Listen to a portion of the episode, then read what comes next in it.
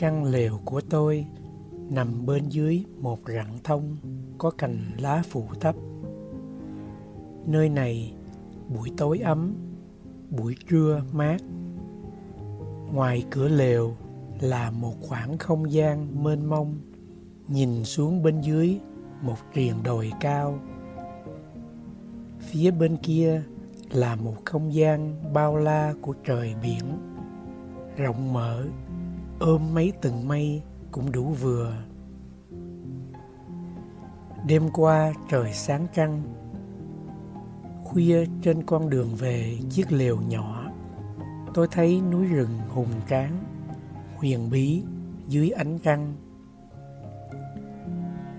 Tu viện đã ngủ yên sau thời công phu tối, tiếng chuông mỏ lặng im. Tôi nghe tiếng chân mình lao sao trên bụi đất. Trên cao, khung trời lóng lánh ngàn sao như thấp xuống thật gần. Dãy ngân hà nằm vắt ngang bầu trời khuya như một vạt mây xám. Sáng nay, thầy rủ tôi xuống cốc uống trà. Tách trà thật ngon, thầy bảo trà này được ướp bằng ánh trăng. Mấy hôm ở đây, ngày nào cũng nắng đẹp. Những khi đi dưới tàn cây đang mọc, to cao vút, khuất lấp ánh mặt trời, tôi thấy mát lạnh. Có lần đang đi dạo một mình ven triền núi, tôi thấy mây từ ngoài biển đột nhiên kéo nhanh vào từng lớp như sương mù, bay ngang qua rừng đang mọc, thấm vào áo, vào tóc, vào mặt tôi, lạnh buốt. Tôi nhớ hai câu thơ của một thiền sư. Thân ở biển khơi, thôi tìm nước. Ngày đi trên núi, há tìm non.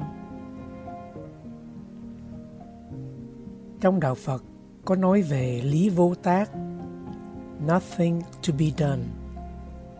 Đôi khi cũng còn được gọi là vô nguyện, nothing to be attained. Vô tác có nghĩa là không có gì cần được tạo tác nữa, không có gì cần được thực hiện thêm nữa. Thật vậy, nếu như ta đang ở giữa biển khơi mà đi tìm nước hay lang thang đi trên núi mà cứ tìm non thì mình thật là vô lý có lần thiền sư Tejaniya hỏi các thiền sinh rằng, quý vị, có ai biết rằng đi từ phòng của mình lên đến thiền đường, quý vị phải cần bao nhiêu bước không? Các thiền sinh có vẻ bối rối, không biết trả lời như thế nào. Ngài đáp, quý vị chỉ cần có một bước thôi bước này trọn vẹn, rồi đến bước kế tiếp. Thật ra thì bước chân tới cũng vẫn chỉ là một bước chân này thôi.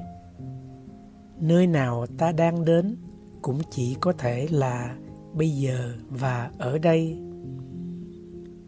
Nếu như con đường ta đi chỉ cần có một bước chân, thì ta có cần phải cố gắng gì lắm không? Tôi nghĩ nhờ có thái độ vô cầu mà ta có thể thật sự có mặt được với những gì đang xảy ra. Không tìm kiếm hoặc bắt nó phải làm một cái gì khác hơn, theo ý mình. Tu viện nằm trên núi cao nên bầu trời rất trong những buổi sáng trời còn khuya chúng tôi đi xuống thiền đường. Sau thời công phu, mặt trời chưa lên, nhưng chân trời đã bắt đầu hồng sáng.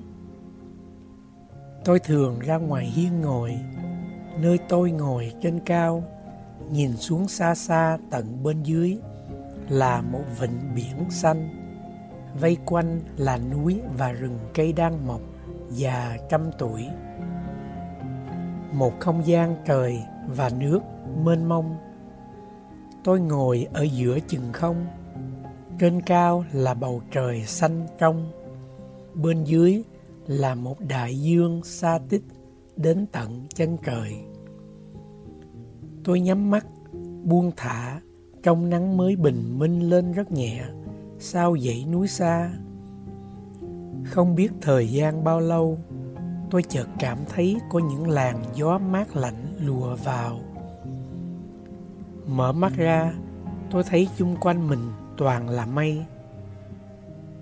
Tôi đang ngồi trong mây và trên mây. Tôi nhìn xuống phía dưới, bây giờ là một vùng mây dày kín, che khuất biển. Mây xuất hiện từ lúc nào giữa không trung? Có những làn mây bay vào thiền đường.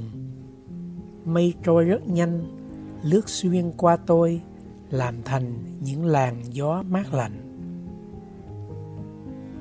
Tôi không biết mây từ đâu đến, dường như nó chỉ xuất hiện từ giữa một không trung trống không. Ngày xưa, tôi cứ nghĩ mây phải từ một nơi nào đó bay về, nhưng giờ tôi khám phá rằng mây chỉ hiện ra mà thôi. Tôi chợt nghĩ đến một sự an lạc trong thiền tập cũng vậy. Khi điều kiện đầy đủ thì nó hiển lộ ra thôi. Nó không đến từ một nơi nào hết.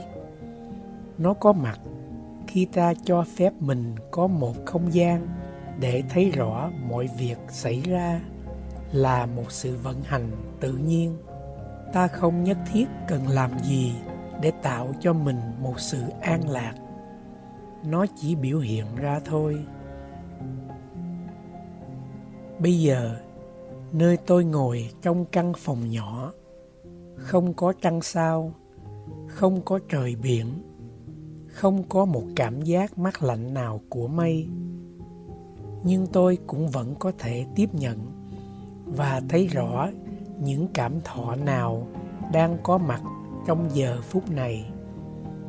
Cũng vẫn chỉ là một cái biết rộng mở đó mà thôi. Tôi biết rằng tâm mình tự nó sẽ được yên. Nếu như tôi biết buông thả những nỗ lực không cần thiết và sự mong cầu của mình trong khi ngồi như một chiếc lá nhẹ buông. Nó có cần một nỗ lực nào không? Giác ngộ là một sự cố gắng, nhưng không hề có chút ham muốn. Mặt nước trong xanh đến tận đáy hồ. Một con cá bơi lội thông dong như cá. Bầu trời trong xanh thênh thang vô cùng tận một con chim bay lại tự tại như chim. Thiền sư đạo nguyên. Tôi nghĩ những cuộc tầm đạo thường ít khi dẫn ta đến gặp chân lý, nhưng nó giúp ta tỉnh ngộ ra rằng chân lý bao giờ cũng có mặt ở ngay nơi đây. Chúng ta nên thôi tìm kiếm và hãy bắt đầu với những gì mình đang có. Như cá thông dong trong nước, chim tự tại trong bầu trời. Nó sẽ biểu hiện khi điều kiện thích hợp và đầy đủ. Ta biết mình cũng cần đến những sự dụng công và cố gắng. Nhưng đừng để những ham muốn, mong cầu làm trở ngại cái thấy của mình ngày đi trên núi há tìm non.